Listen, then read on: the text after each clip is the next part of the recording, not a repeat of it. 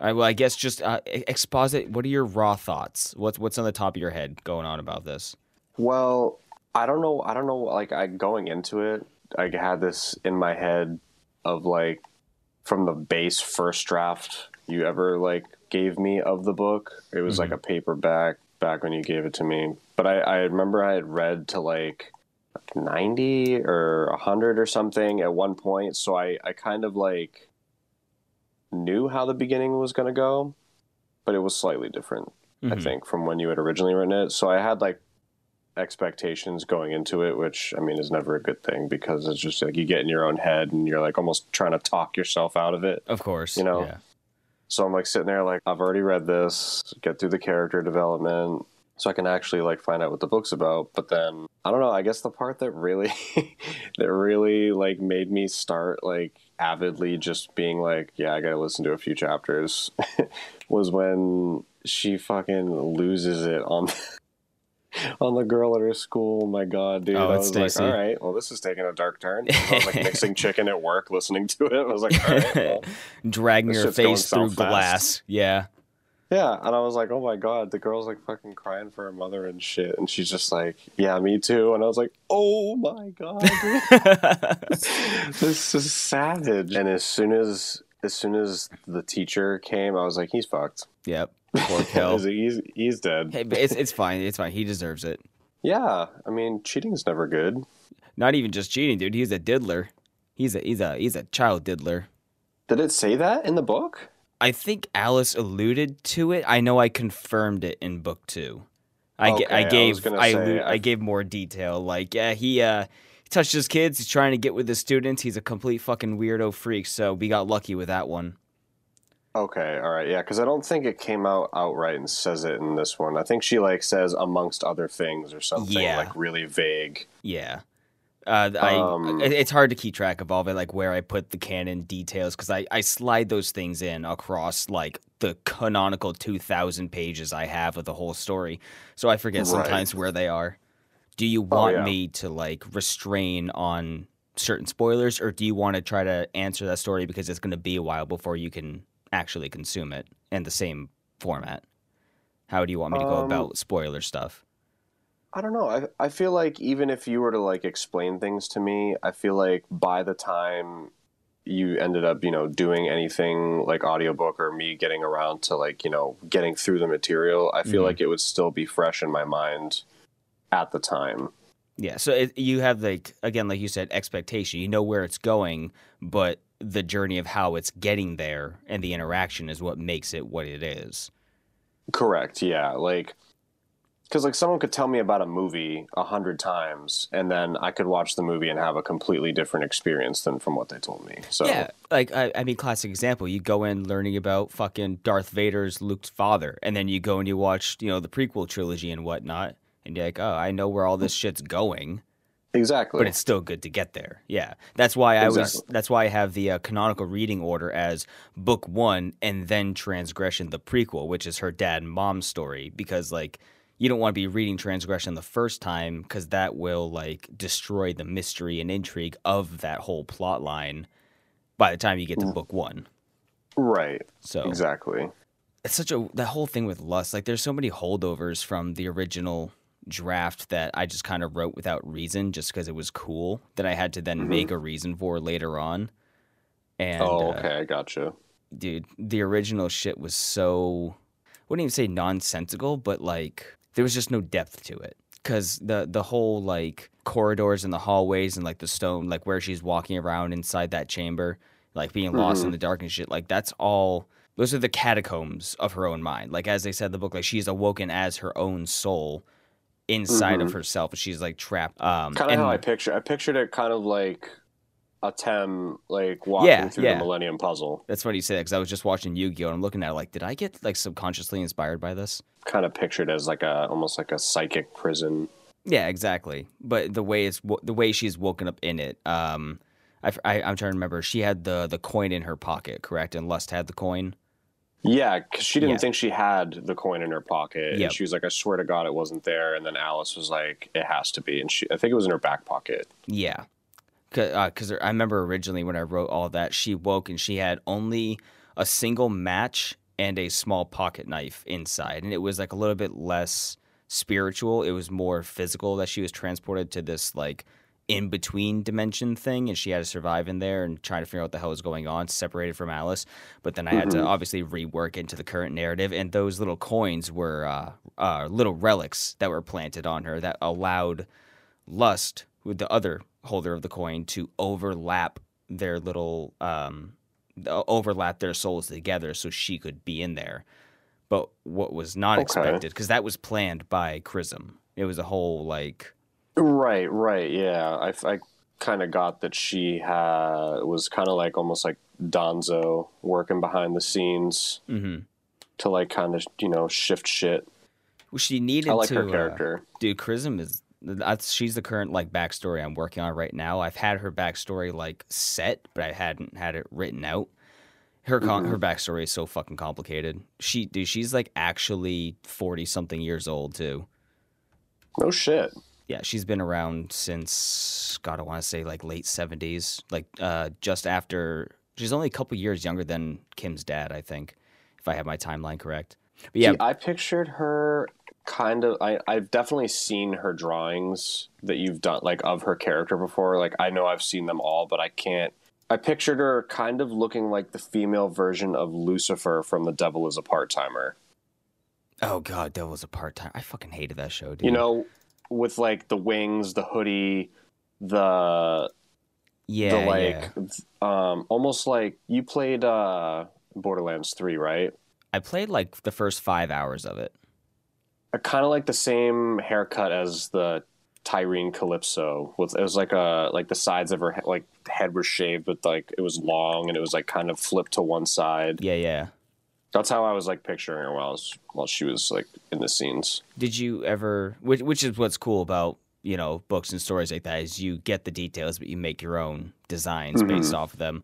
Did you ever go back to look at any of the drawings for reference so you could you know fully get an idea of what they looked like? I didn't know. I didn't know. I couldn't remember where to f- exactly find them. Oh, okay. That's yeah. That's all right. Um, I can always send you them too. I fi- like Yeah, I, f- I figured that if I if I just asked you to see the pictures, you could just send them all to me. Yeah, and her eyes was like cl- it, so. I guess yeah, that was that's one of my questions because I, I I was kind of confused about the eye thing. Mhm. Um, where she opens it and sins like that's impossible. So eventually, through a whole bunch of shit that gets talked about in Dogma, um, creates the first anima, which is what he gives her, and that balance acts kind as kind of like a bridge between their souls, between uh, the Okay. divine power and her soul, Mhm. and it gives her not a tuffle but tuffle energy. So underneath her one eye, it, it restored that part of her body. It helped keep that part of her body uh, regenerative, and it like repaired her eye. And the tuffle power was locked in the eye, so that's why when she okay, opens so that's why it- she was able to take him out was when the eye opened. Yeah, she drained all of her council power to weaken his like barrier almost and matched him in strength and then was able to use her anima power to kill him. All right. So Um, yeah. So I remember how I told you that I fell asleep during the epilogue the other night. yes. Um, I I re-listened to it like just a little bit ago when you told me three o'clock, just so it was fresh in my mind because I Mhm. knew I was going to have questions about it. Oh yeah, for sure. And I know I, I definitely remember you talking about Magcrow before. Dude, and Magcrow Um, like everyone's favorite character. It's Dylan's favorite character. It's Sam's favorite character. You've never met you met him once technically, Yeah, and everyone's like, "I fucking No, love yeah. him." and he's he just who does he remind me of, dude? He reminds me of uh, kind of like Joey Wheeler, I guess. That's the only guy I can relate him to. Is Joey, Joey Wheeler. Wheeler. Kind of Alright. like when he's like walking away, he's like, "Yeah, whatever, it's nothing." Like, Yeah, You yeah. know, like he's got that, like, "Yeah, it's all right, like everything's chill." He does, he has that attitude. Yeah, Yeah. he's very he's very laid back. Um, I'm assuming he's like a big part in the next books Yeah, he is a him because and from what I gathered from the epilogue was that he's gonna what attempt to use his power to save Kim so that they can use her in their battle against the council members who are going to now come to Earth to reclaim Sin's power. So let's see. Yeah. So at the end of book one, when Kim and Tansa are trying to escape the the, the landfill forest area, um, and Kim, after the conversation with Chrism, there's like a small line, uh, uh, paraphrasing, but like where she felt like something got tugged from her, and she could almost feel like she became a lot less in that moment, and that's been just before she collapsed.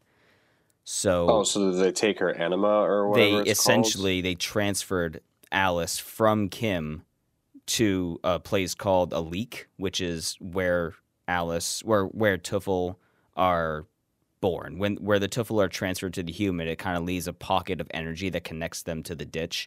So they transfer her to that pocket to kind of preserve her for a little bit, so she doesn't wither and die. okay, so Kim coming. is Kim is dead. Kim is dead and in the ditch because that's where her soul is bound to go, just like all other human hosts. Okay, because I was con- I was confused uh, when they were saying that. I I don't know how I didn't pick up that they were talking about Alice because I remember saying that she is strong and that she's uh, you can trust her. So I thought that I just assumed they were talking about Kim. You know, it is meant to be extremely vague. It's meant to leave you guessing on like, is Kim actually dead? Is Alice dead? Is whatnot? And technically, yes, they're both dead, but Alice is preserved which is uh, the beginning plot point for book two. Um, okay. but, but yeah, now that Chrism killed Sin, she obviously all of his power was restored back in her. But without Sin being the uh, the one to maintain his power in the Nexus Gate, it was returned to him and thus filtered to Chrism. So Chrism has hundred percent of Sin's power, and she is now like full fledged council. That's why when she she was able to unfold her wings, but she revealed that the wings were tattered and torn and destroyed because the power doesn't accept her. Because okay, yeah, because that that was the next scene I was going to ask you about because it was like she was like whimpering almost and being like it doesn't accept me, and then her wings went back into her body, and then there was like blood exploding everywhere. Mm-hmm. Yeah. So does like what happens since the power doesn't accept her? Well, the since the council energy is um it's 50-50 pure good and pure evil for complete and total harmony. However, okay. and it was slowly okay. destroying him, and that is from the an ancient entity called Mundi Commodenti, and we're not even going to get into that because that's a whole fucking thing. yeah, that sounds like a whole thing. That all gets explored in book two, but it, it's like it's, so yeah, it goes deep, and the reason why, um, the power doesn't accept Chrism is because while it does still contain that Mundi influence, the pure side of the council power is so wrought with the filth and the bloodstain of all the innocent souls that Chrism has murdered over her lifespan. Um, she's killed so many innocent people, so many children, and just, just desecrated so many human souls that that has forever stained her own still living human soul inside of her. That the power is like unable to find that compatibility because the pure side is so tormented by the screaming thousands of souls that she's murdered, while the other side is thriving off of it. So she is just in complete chaos. Ah, dude. Yeah. it's I honestly I didn't ex. I mean I don't know why I didn't expect it because you've been writing for so long, but I just I guess I had I really underestimated the size of the world that you have built. Lore yeah, like dude, it all just stems from my like God. I need to find an answer for this. Well, that's gonna be a whole another book. it's, it sucks. really want to write another book? It sucks. All right, why not? it's so stressful, but it all but it's great because it all comes together. Just you being like, for lack of a better term, impressed by it is all the motivation I need to keep doing it because I feel so good about it, and I'm glad that you can find that satisfaction in like. There's a lot more to it. That's cool, you know. Dude, no, 100%. Like, one of my favorite parts about, you know, anything that has like lore or anything is just, I love, that's why I love like Dark Souls and Destiny so much, is because yeah. the lore just is so deep. Like, there's just always more. Yeah, you're, and you're always finding a weapon that description. You're led to believe is always like not what it seems, you know, and like, I don't know. i I'm a big fan of twists and like that's that's one of my favorite things about book one is while you're like struggling to get through like you know all the descriptions and which i totally get i i struggle with it myself and i constantly think about like how can i shorten the first 140 pages to make it more easily consumable, but it's like I'm sacrificing all of that world building because even if it doesn't seem relevant, there are so many details that say you would learn on a second read through. Like No, one hundred percent. You can't cut anything out. Like now that I've read it, I wouldn't want it to have less. it's hard. It's so long and it's such a turnoff for people looking at a 400 page novel. They're like, "Do I really want to read this?" Um, Is it really four hundred pages? yeah, it's like 396 pages. Uh, 395. That. Dude. That's some. Book two is fucking book, dude. 386. book two is like 380. Transgression, the prequel, is like, I think about 300 pages as well. so much information, dude. And it's. I mean, how long did it take you to actually like write and finish?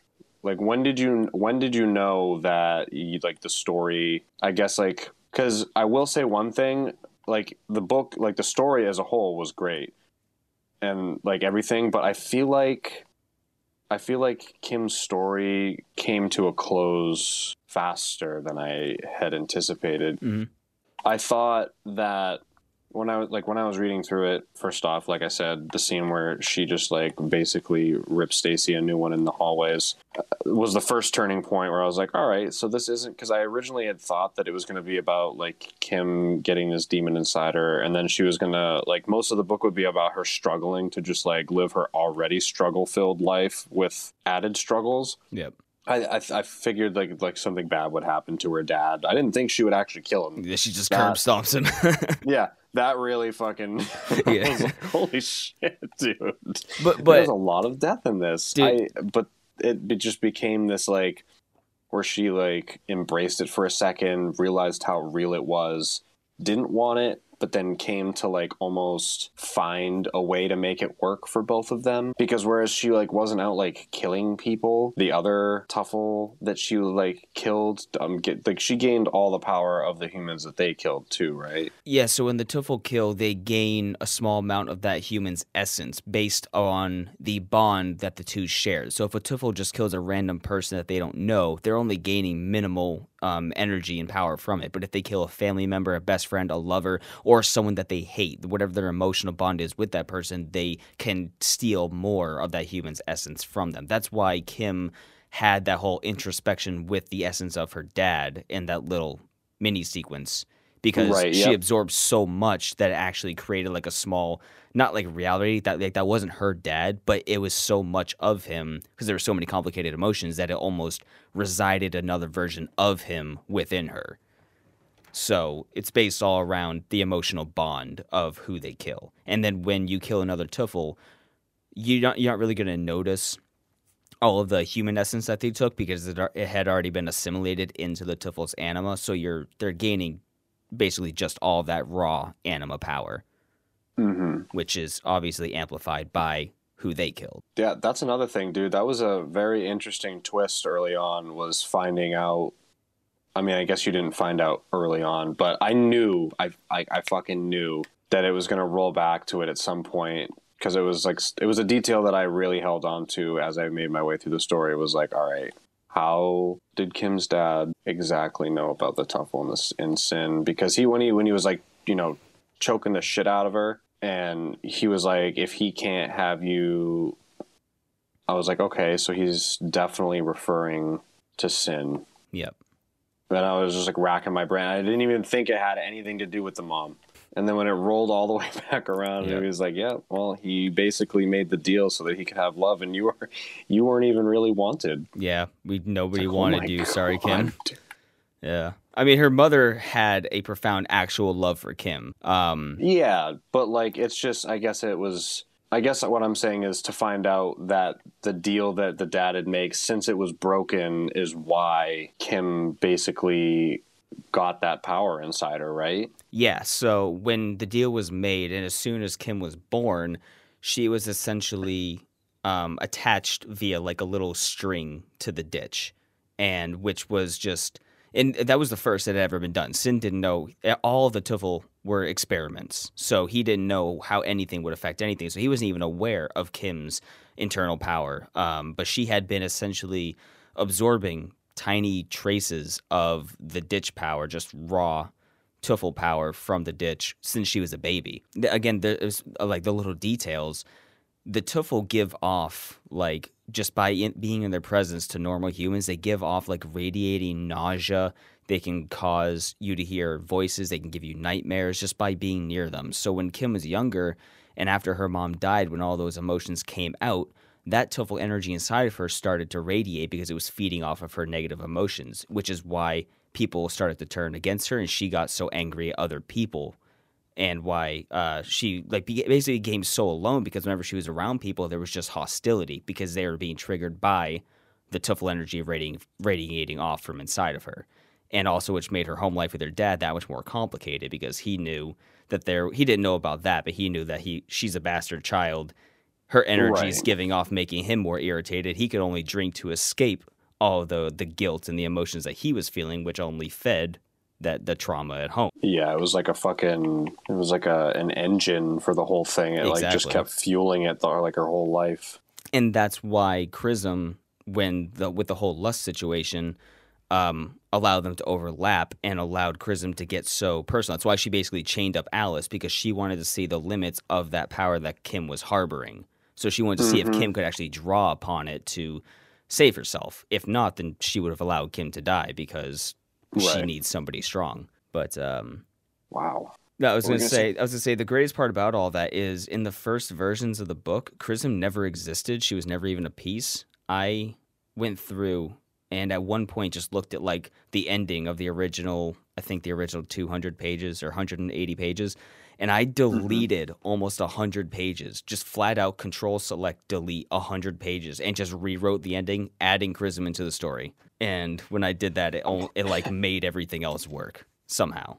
Yeah, no, I mean, I feel like her character kind of balances. Um, it, you kind of cover every base with her as a character for like roles that they're you know expected in the kind of like world that you have. Like you have to have a character that's like feared amongst all of the demons, mm-hmm. but you know has some ulterior motive that no one knows about until you know about it like you know like right there in that moment and then you realize that you know you're all of a sudden sort of an ally with like the most powerful being other than sin. Yeah, but you don't know why. You don't know what her exactly. motivations are. So are you a tool? Are you or are you an ally? Kind of right. Thing. Which is like I guess it leads to that whole thing with the ring that they uh, she gives them, yeah. and how like Kim is like all for wearing it because she just wants to like be normal and not hunted for a while. But like Alice is like ah, I don't know about this. Yeah, and there's again there's a whole lot of stuff behind that too, which is the reason why Alice is more complacent with Kim's desires is because when Alice was being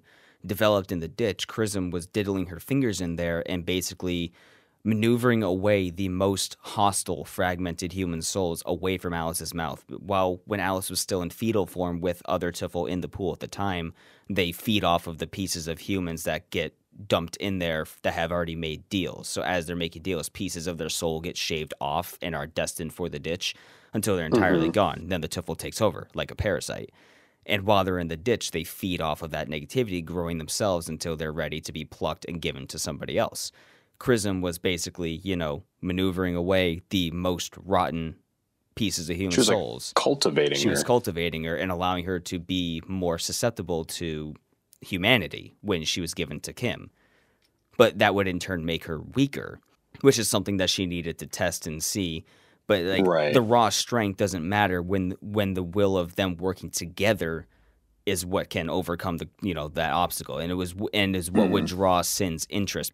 I mean i don't want to sound like i'm just like over complimenting no no. But you, know, you could never over compliment me.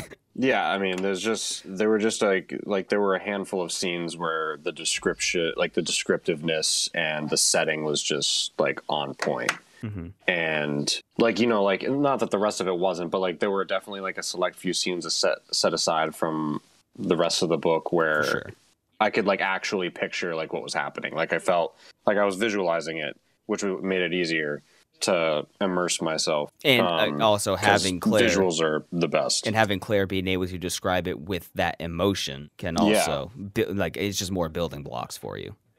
Right. Yeah. Exactly. And the scene where Sin is like basically at the mercy of Chrism and she's about to just end him and he's like freaking out cuz he has no idea like why. Mhm. And and like there's I mean sh- like I feel like she like sort of like tells him but I feel like in the amount of time that passed like when he realized that he was like done like done for and the time that he was done for like I was just trying to imagine it like her plan, Crimson's plan from the very beginning, like like you were just explaining, like in the ditch with Alice, like meddling, and from that point all the way to the point where she actually kills Sin, reminded me of how like flawlessly Palpatine's plan worked to exterminate the Jedi in Star Wars. Mhm. Like the whole time, like like there were hints you know that it was palpatine and so, like you know there was like one character who flat out comes out and says like you know the senate's being run by the sith lord and never, nobody believes him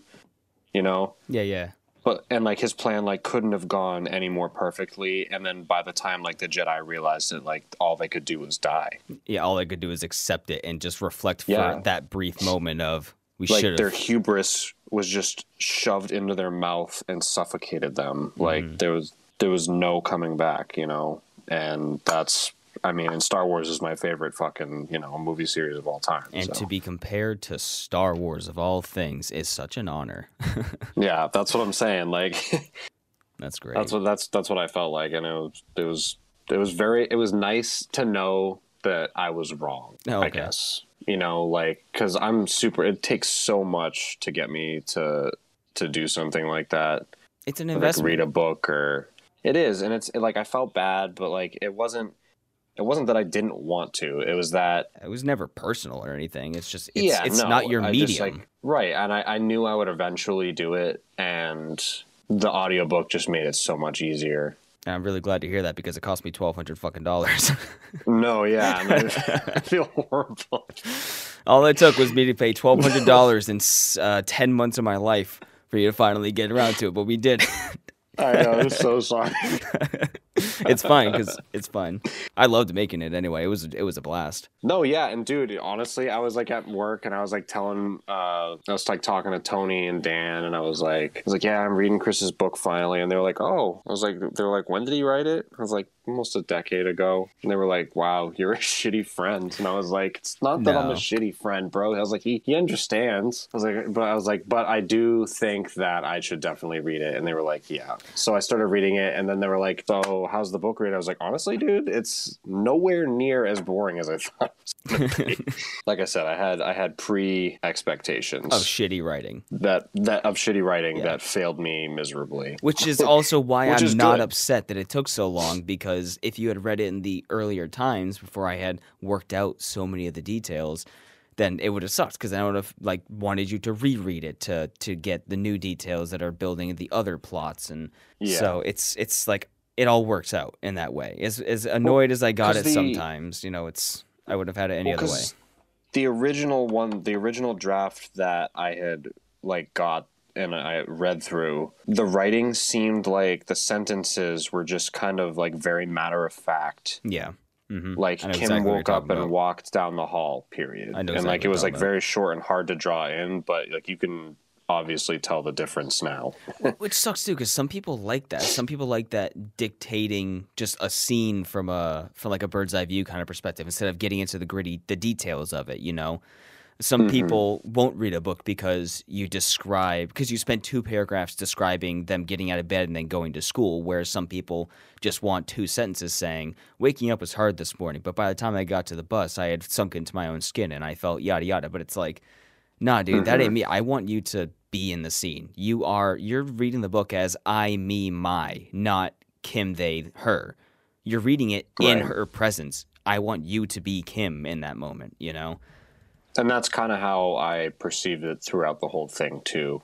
It definitely helped, like reading it and feeling like I was in a first person pers- first person perspective. Yeah, which is honestly for me it's the easiest to write in that perspective. Uh, i find it because i think in transgression it's from a narrative standpoint. You're describing you're following her dad alex but everything is saying he alex and whatnot. It's not from his perspective but it's his story. So that's that's a bit it's it's like the mainline books uh, the first uh, two, uh, and Children of Faust, and then the sequel Cataclysm, you are in a I me my perspective because those are the mainline stories.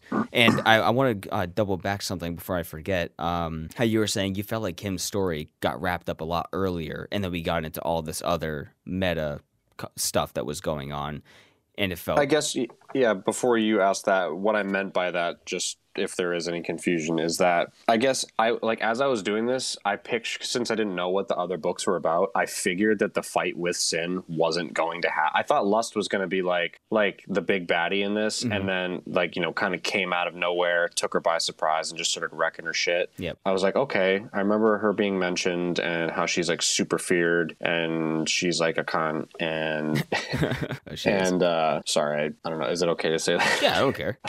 No, you're good. Say whatever you want. Um, Um, I guess I just I didn't th- I didn't think that the sin fight was gonna. I mean, it took a couple chapters, but I I thought it would be like drawn out more. I guess, or not even happen in the book. When it actually when she was actually confronted by sin, I was like, oh shit, like we're doing this. And then like and, and it was a cool fight. I pictured it just like an insane like anime fight the whole time. Absolutely, dude. There, like, there are craters and just like trees, rocks exploding, Yeah. fucking It's high you know octane what shit. and and whenever he would like uh extend the like spike from his body like the arm thing Oh yeah. Listen, I'm, I'm gonna say right now. that's- That's just imagine Slender Man because Sin was originally Slender Man. Okay, moving on. yep no i know I, I pictured him like looking like slender man but like the tentacle things i pictured that scene in the final harry potter where voldemort is in the bell tower and harry Oh, the you know, shadow like, ribbons. yeah. shadow ribbons are fucking everywhere For yeah, sure. it was sick um but yeah But uh, what I was going on with that was, um, you were kind of right to feel like the story wasn't Kim's at a point. Like we dealt with her story at the beginning because her her biggest trial was getting over the family issues, learning that there was depth behind it, and that's where she shifts her and focus. she did Yeah, and that's and then she shifts her focus to like, oh, Sin's a motherfucker. I got to figure out what's going on with him and kick his ass. But there's also Chrism, other Tuffle that are here. Like Kim at points, like she wanted to run away. She wanted to be away from all this, keep Tansu safe. But the second that she dealt with Destro and he like invaded her brain and was like, oh yeah, I know of that girl. She's like, nobody is safe, and who knows what kind of power these Tuffle have and how desperate they are to, because they're obviously all freaks. Um, Right. So she was kind of like locked down at Tansu's house to protect her, to protect them, and she couldn't obviously let any of them know. But um, the story itself, this book is Kim's book, but the story is Chrism's story essentially. That's that's what I figured. Yeah. I was like, okay, so Kim is kind of like a vessel introduced to carry the heavy part of the character building in the world. Yeah, like To she fully is the main character. We follow her, and we're supposed to empathize and be with her and feel for her. But she is not the main character of the universe. She's the main character of the story, even though she is the most integral part of the story because she's the one that worked out. Because Okay. So, yeah, that- as I say, that. Chrism had been trying all this time to get somebody like Kim. She had been. You know, messing with Tuffle, approaching Tuffle, and being like, "Yo, you want to help me kill our dad or what?" And they're like, "Nah, son." Then they would kill each other. Dylan's here apparently. You ju- I've been in here for like three minutes. I'm I said hello, gamers. I didn't hear that at all, and I don't have Oh Discord on my screen. what the fuck? Um, He's really loud too for some reason. yeah, I dropped For me. I dropped you down, Jake, to 100 and I dropped down to 91 percent. So I'm gonna drop Dylan. So do you want to ask me your questions? Oh sure. Um, they're all pretty pretty standard questions. Like I we already went over what lingering questions do you have? Like uh, Mm-hmm. what else? What like yeah. Um, next one is who who is your favorite and least favorite characters and why? I think my least favorite character was Brent because I just pictured him looking like Hunter Jensen. And you know what? You're right. that's pretty that's pretty close. I was like, yep, that's fucking Hunter Jensen circa 2009, and I'm all good. Actually, I have a draw. I, I did a drawing of Brent too. Let me see if I can Oh, find it. perfect. I can't wait to see it. Um, and then who's your uh, favorite character? Uh, I think my favorite character is probably Tansu's mom. Akari? Really? Really? Yeah, I don't know. I just there was just something. She just seemed kind of like a very because I guess in I related to the character just in the sense where she didn't really seem to be biased or have any like specific beliefs that she would like throw down anybody's throat. Like she was pretty open and I don't know, multi perspective. She had like a, I guess a lot of multi perspectiveness Yeah. because of like the trauma that I mean she endured because of her husband and that but- and her occupation as a private tu- uh, tutor and teacher. So exactly she like, has she's that. all, she's she's a teacher and like in real life like i the thing that i love the most is learning things and i don't know i guess i just have a lot of respect for people who genuinely want to pass knowledge on to people for the better Mm-hmm. and not just because they're getting paid for it like she seemed like generally just like a you know good shit oh so yeah, she absolutely. was my favorite Alright, that's unexpected, but actually pretty cool. It's humbling. I sent you the picture of Brent, by the way. Yep. And you know what? I pictured him without the chin strap and a backwards hat with like a like a super mouth breather. He would totally wear a backwards hat, and uh, yeah, yeah, yeah. for sure. with like like that tuft of hair coming through the hole in the front. yeah, the little the flat unicorn. yep. Exactly. Nice. Uh, Dylan, since you're here, who's your favorite and least favorite? Oh fuck, dog! I'm over here getting Tarkov shit. Maybe Alice or Tansu. I like. I, I love Kim. I don't know, but may, maybe one of them. Kim's complicated. That's her whole thing. It's like you love her, but at the same time, she does some shit, and you're like, uh, she's got a lot of Well, shit I feel on. like she contradicted herself a lot. She did because she was so.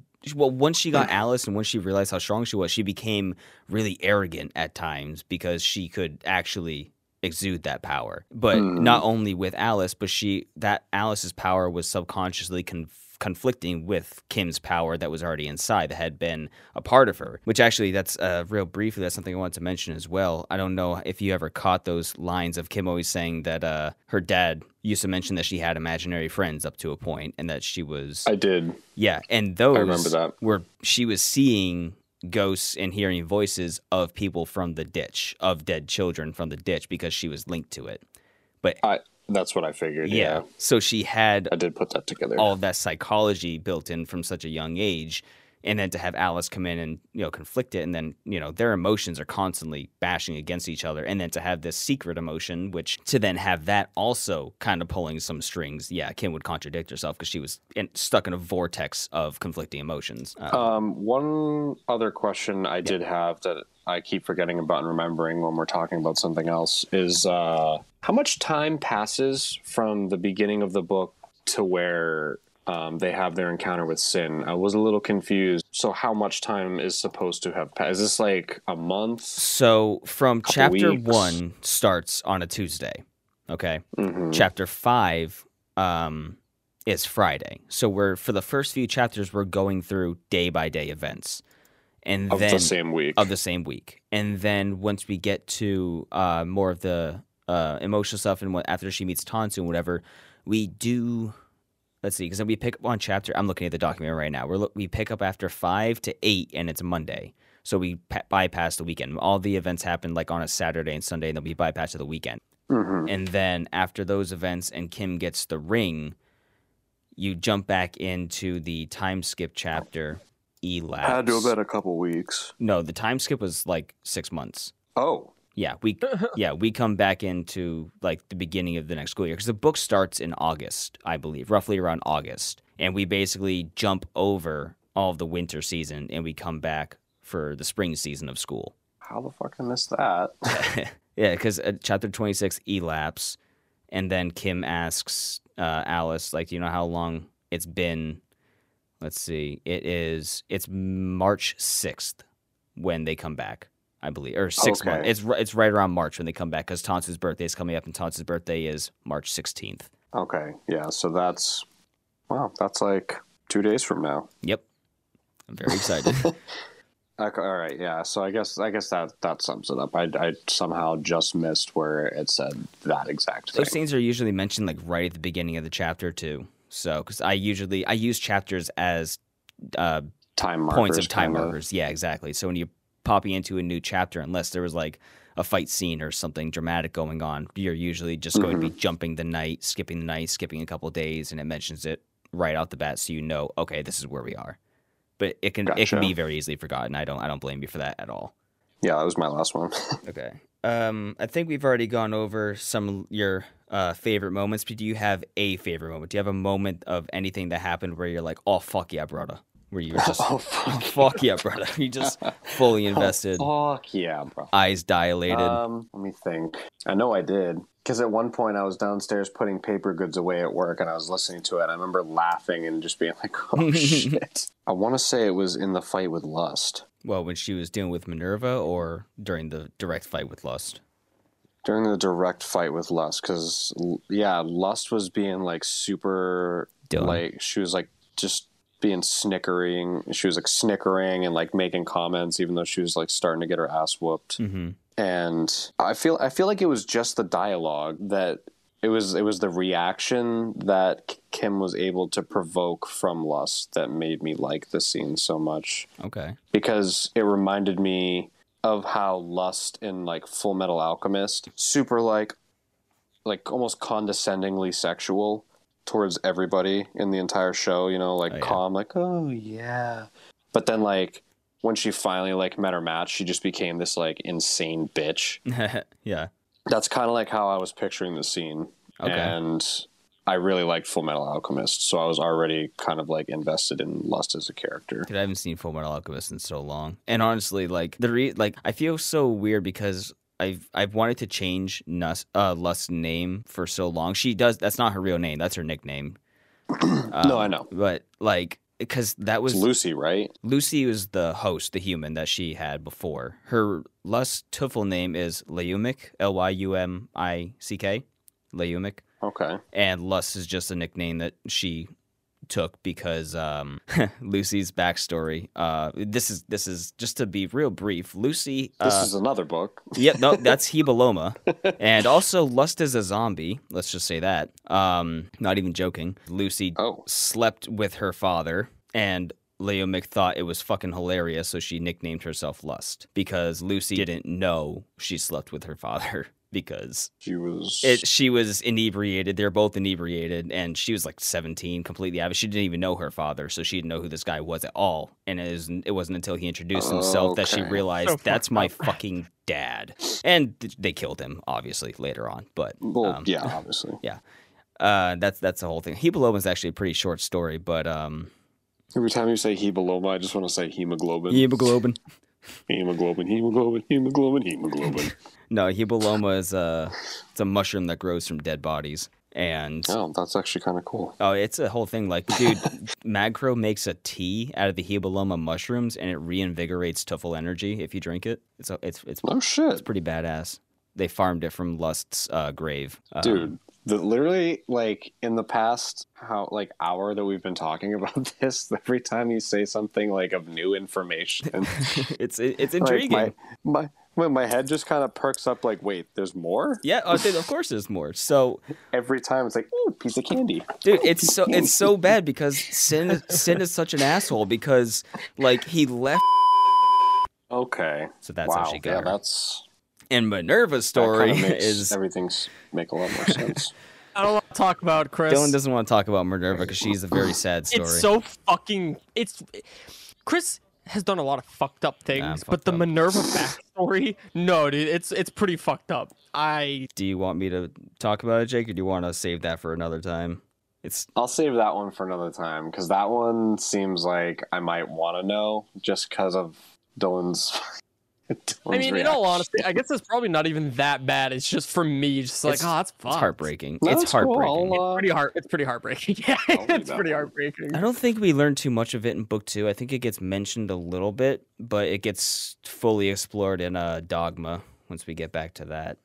But Isn't that on the Spotify playlist already? yes, actually, you can listen to Dogma, narrated by me. Unfortunately, sorry. That's fine. Actually- I, I saw it on there. I was going to ask you what the other are. Those just like the other mini stories that you've done Dogma. recorded? Dogma is the individual chapters of Sin's fall from the council. So we get you get the overview of everything I explained with Mundi Commodenti and the one. Mhm. You get all of that overview. You get Sin in uh, Nexus briefly, him falling to Earth, and then you get his entire process of creating the Tuffle. You get to go to the underworld. You get to meet Mupas, a fucking idiotic demon or fiend that uh, was actually employed by Umbra to mislead Sin, and then you get to meet Umbra a little bit, and they're my favorite faction. Umbra are fucking awesome. And Dogma, yeah, that's nine parts. Nine parts. It's about three hours on transgress on um fucking Spotify.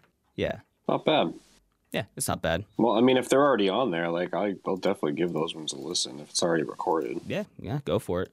What do you think will happen in book two, even though I've talked a little bit about backstory stuff? From the information of book one and what's in your head right now, what do you think is going to happen in book two, considering think- Kim is gone and whatnot? I think I would probably end up seeing. When I say seeing, I mean like you know what transpires. Probably what happens to Alice, right? And how she's somehow trained or like tested or something so that she. Because you said she's put in a leak, right? Yeah, a section called the leak, which is a little pocket of festering Tuffle energy where she was linked to be pulled from the ditch and given to uh, Kim. Okay, so I'd pr- we'd probably see you know Alice's outcome and more of her story either continue or you know sum up, um, and then probably learn a lot more about Chrism and probably see some badass fight scenes. I'm guessing. I'm guessing she'll dude. she'd be hunting down the other Tuffle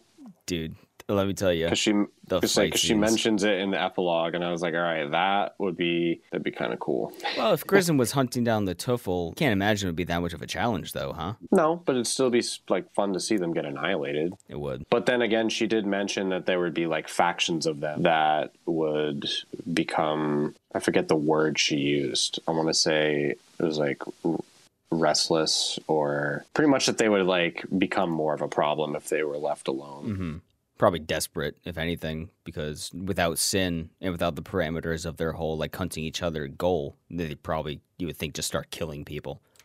Because Yeah. Which would be a bigger problem, right? Because the council like forbids that. well, the council don't even know about the Tuffle. They have no idea. Right. That's what I'm saying. Like the council is probably going to end up either making an appearance, I would say, at the end of the book, and it would be like a third book thing, or I don't know, maybe. I don't know. I don't know what to. I feel like there's so much now that like you've explained all of it to me. It like I, I almost can't even retract back to what I thought would be in book two the other day. Mm-hmm. Now knowing Yeah, there's like there's some of the stuff, a lot of directions it could certainly go. I expect there's quite a few twists. Oh, definitely. I love my twists. Yeah. well, they're good. Thank you. They got me a few times. There's and there's definitely some fucking badass fight scenes. I'll tell you what. Dude, the fight scenes were pretty good in this one. You think so? Yeah, I felt like I don't know, I felt like I could picture it like, you know, accurately enough with the Okay. descriptions. That was my biggest fear, especially like my fear is people who don't have anime reference and you know high octane combat reference like fighting games and whatnot to not be able to picture what was happening. But with you having you know anime in your background, you could definitely picture uh, the Yeah. everything going on. I could just picture like the insane speeds of the characters and like, you know, the weight of the punches Yeah. and the slashing and the stabbing.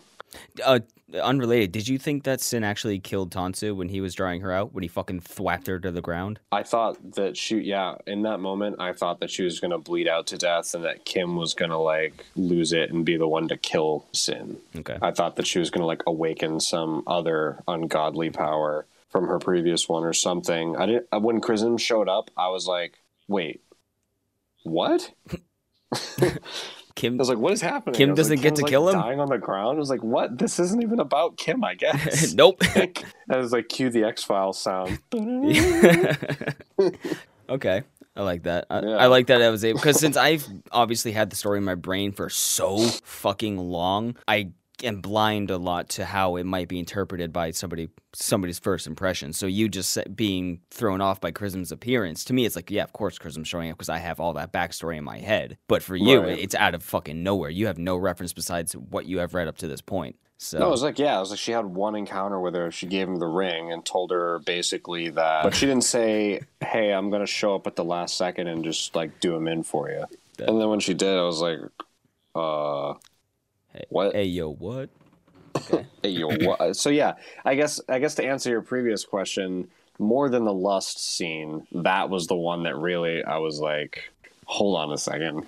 Double. Did I miss something? What's going on here? yeah, like why? I was like, I know that she wants her dead, but wait, what? Okay. All right. I'm all about that. My next question What was the most suspenseful part?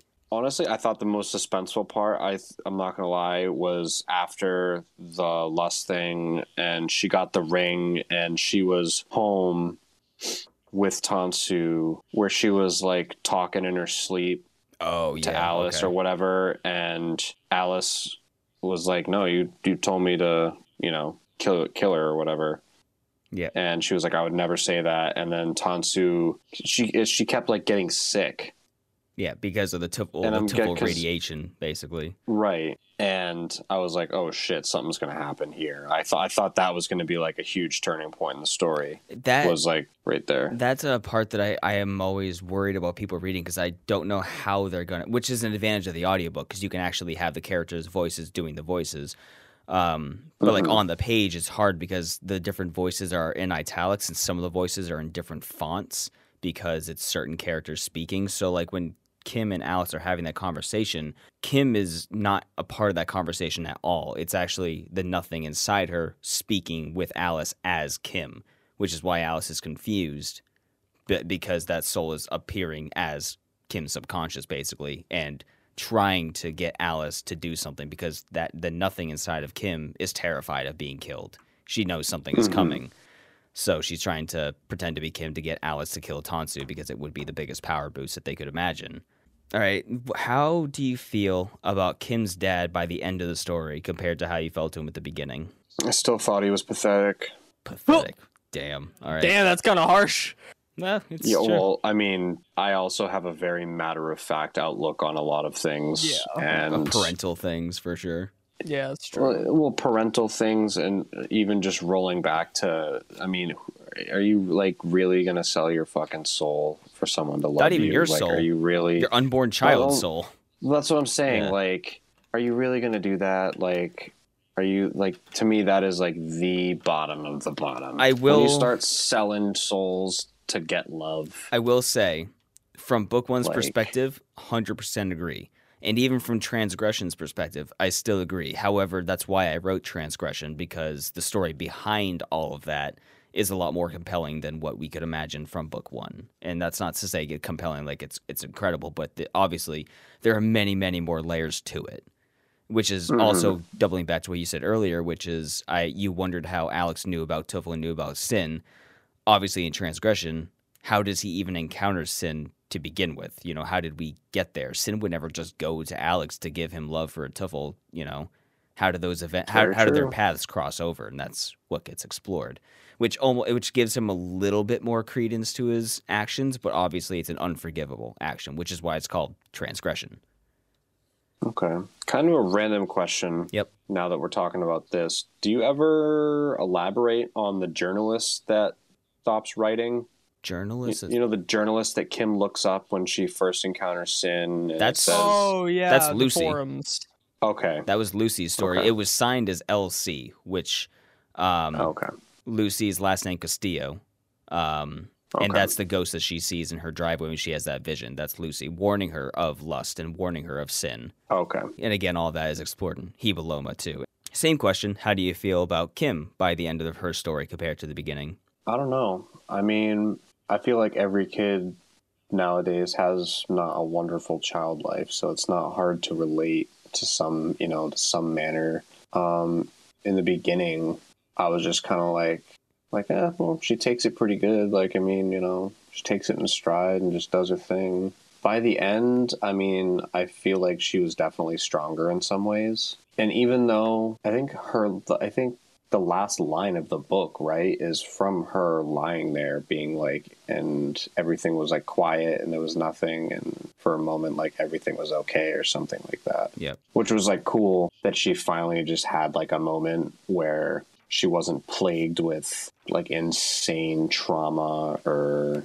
you know emotion emotions like even though she's dying like i mean it, i was i was pretty glad i guess for the character that she got to have Mm-hmm. like at least one moment Of peace. where everything was where yeah just where it was peaceful and she didn't have to fucking like think about all that shit but like i mean you made the deal for a reason she accomplished what she wanted i guess by making the deal i mean it was really just she was just mad at her dad and Stacy, and you know her dad definitely fucking got it, Yeah. yeah he, and Stacy fucking got it. It- Honestly, that was another thing. I was I was completely shocked that she just stayed quiet and never never said anything. No, yeah, she saw a demon. I was like, wow, She's fucking She traumatized. fucking- she's Her face was dragged. through- Dude, Alice. life. Dylan, I might want to not listen. Alice grabbed her collarbone and snapped it outward. Yeah, Like she's like, all right, hold time out. Wait, hold on. This sucks. Time out. Uh, This uh, fine. The slushy. Don't have to pay for it. Don't worry about it. Uh, did you ever make predictions throughout the story of where it was going that came true or didn't come true? Like as you were going early on. like I was saying earlier, I mean, I went into it, and even when she got the made the deal with Sin and got Alice, I didn't think it was. I predicted that she would like go to school, like right up until the Stacy thing. The Stacy thing was like the first part where my prediction was wrong. I was like, okay, I was like, this bitch came out, she apologized, she's like actually like Kim can sense that she's not fucking with her, like that she actually seems like sorry Mm-hmm. and maybe this change in Stacy will make Kim's life at school easier and then she bent her over a barrel and fucking wrecked her shit. Yeah. and I was like, or not. Ne- never Or mind. not. Actually, on that scene, uh, did were you confused on like Magcro's appearance? Like at that point, you have no idea who that character is. So did did you think back um, when you're introduced to him in the epilogue that he's the one who was like watching over her and shit? He just grabbed her and tossed her through the rift. Well, he makes a comment about it in the epilogue. Yeah, Yeah. saying like when you get to the epilogue where you're and like, oh yeah, shit, that's right. Yeah, and I'm glad that you know I, I went back and listened to it a second time because the whole time I was wondering, I was like, all right, when is this kid going to show up? I was like, this, you know, he's the only one that made that like random appearance, and there was like nothing really on him. And then the epilogue happened, and I was like, okay, all right, so this is the guy. I was able to put that together. Okay, but then Kel walked around the Slowly corner. She's torturing like, ooh. What are you? So then she's gonna come piece back. of candy. Yeah, piece of candy. Ooh, a piece of candy. Stabs his fucking throat. It's candy. Um, Yeah, dude, I was like, oh my god. I thought that maybe the teacher was gonna like find Stacy and then like take her away, and that Stacy would like end up ratting out Kim, but then she just slit his throat, and I was like, oh, okay. I I would have loved to dead. go through and have like a whole school involved scene, but you know the secrecy of the tuffle and the repercussions of a whole student body of the school seeing something unexplainable would have just it would have detracted from the stuff that I was going with the story. I would have had to like deal with that, and that would have been another like six chapters, and then yada yada. Just been it would have fucked up the flow Yeah, I had going. So I had to like I, I got to keep it contained, you know. That's what the DLC's for. Yeah, absolutely. That's what headcanon's for. Uh, all the other questions I had, we like touched on as we were generally conversing, so I don't.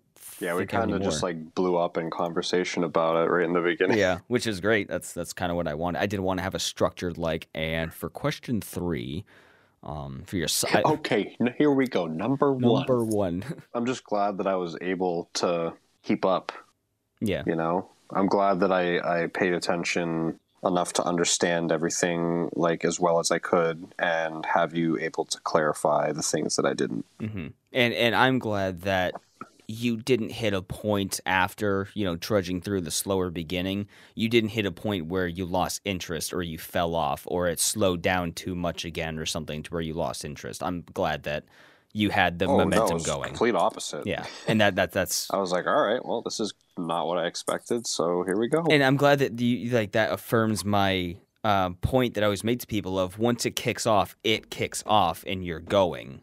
So you just have to that's get to yeah that kickoff it was like point. the train just started moving slowly to set the scene and then it, it was like it was like a roller coaster that's Mhm. like the whole thing was climbing and then once once everything was set Doing the loop de loops. story just went yeah Yeah, okay. Good. I'm glad. I I don't think I have any other questions. Do you have anything else that's popped into your head that you want to ask, mention, or? I guess I, I was kind of curious as to your thought process in general as you were writing. Like, what what made you? What, what was your like initial idea for the book? Uh, Like how like how did it evolve? it's so weird because like the idea of it sounds complicated and directionless when I state it, but it makes sense when you're in it. It's like I, I get the same feeling that it's almost like writing music. You know, as you're making the music, the music starts to make itself, and you're just almost mm-hmm. transcribing what it's doing. Yeah, you're just like structuring it. Yeah, you start with the outline, and then as you're going, as you're, you know, play, as you're putting in your notes and working in your verses, they almost start to rhyme and work off themselves, and you're just kind of there as it's doing it. You're just plugging it in. It's the same thing with mm-hmm. writing. Like as I, as I was writing at the beginning, I didn't have. Eh, I didn't have a direct like plot I wanted to do. Like I wrote this at the end of my senior year when I was failing senior year, and I was just like I had a dream, did a drawing, and then based off the dream, and then from that drawing, I was like, ah, this character's cool. I wonder what their backstory would be. So I have written down on a, a blue line piece of paper the first like two sentences that the book spawned from, which is just like Kim, age thirteen, um, lives at home, alcoholic father, bully at school. And then it's just like it's the literal premise written down. And actually, Denny is the one that told me that she was too young for the emotional maturity that she had. So I, I aged her up to 15 I 15. forgot about denny Yeah, I, I was supposed to. She was originally 13 when I wrote it, and uh, Denny's like, "Nah, she's too young. You need to. That's that's far too young." So I went, "Okay, gotcha." Um, so when I was originally doing it, all I really wanted was um, to find a way for her to kill Slenderman at the beginning. You know, because Slenderman was just haunting her, and she was dealing with all these weird things. It started to get into like the seven deadly sins, which is kind of a holdover from where lust came from. At the beginning, mm-hmm. lust was even Kim's tuffle, and she was a different character entirely until I made her her own separate character and then gave her Alice. And it, it went through so many restructures and changes that honestly, I don't even know what the original like purpose of it was. It was just 40 pages of Kim being able to get the revenge on her dad because I think I was still dealing with my repressed shit with my dad at the time. So getting revenge on her dad and then having to deal with the fallout of eh, being in the wake of mistakes of now I have this demonic power, it's corrupting me and then this ultra powerful demon, what's his plot behind it? He's a risk to everything. I need to confront that kind of thing. But again, as it went on, and I'm in the scenes and I'm starting with character dialogue, it goes back to that like I'm not writing it, but the I, the characters are speaking and I'm transcribing. It's it's almost automated in a sense when you're when you're fully immersed in the scene and you're just typing away. You I don't even remember writing half the shit that I did because I didn't really write it in a sense.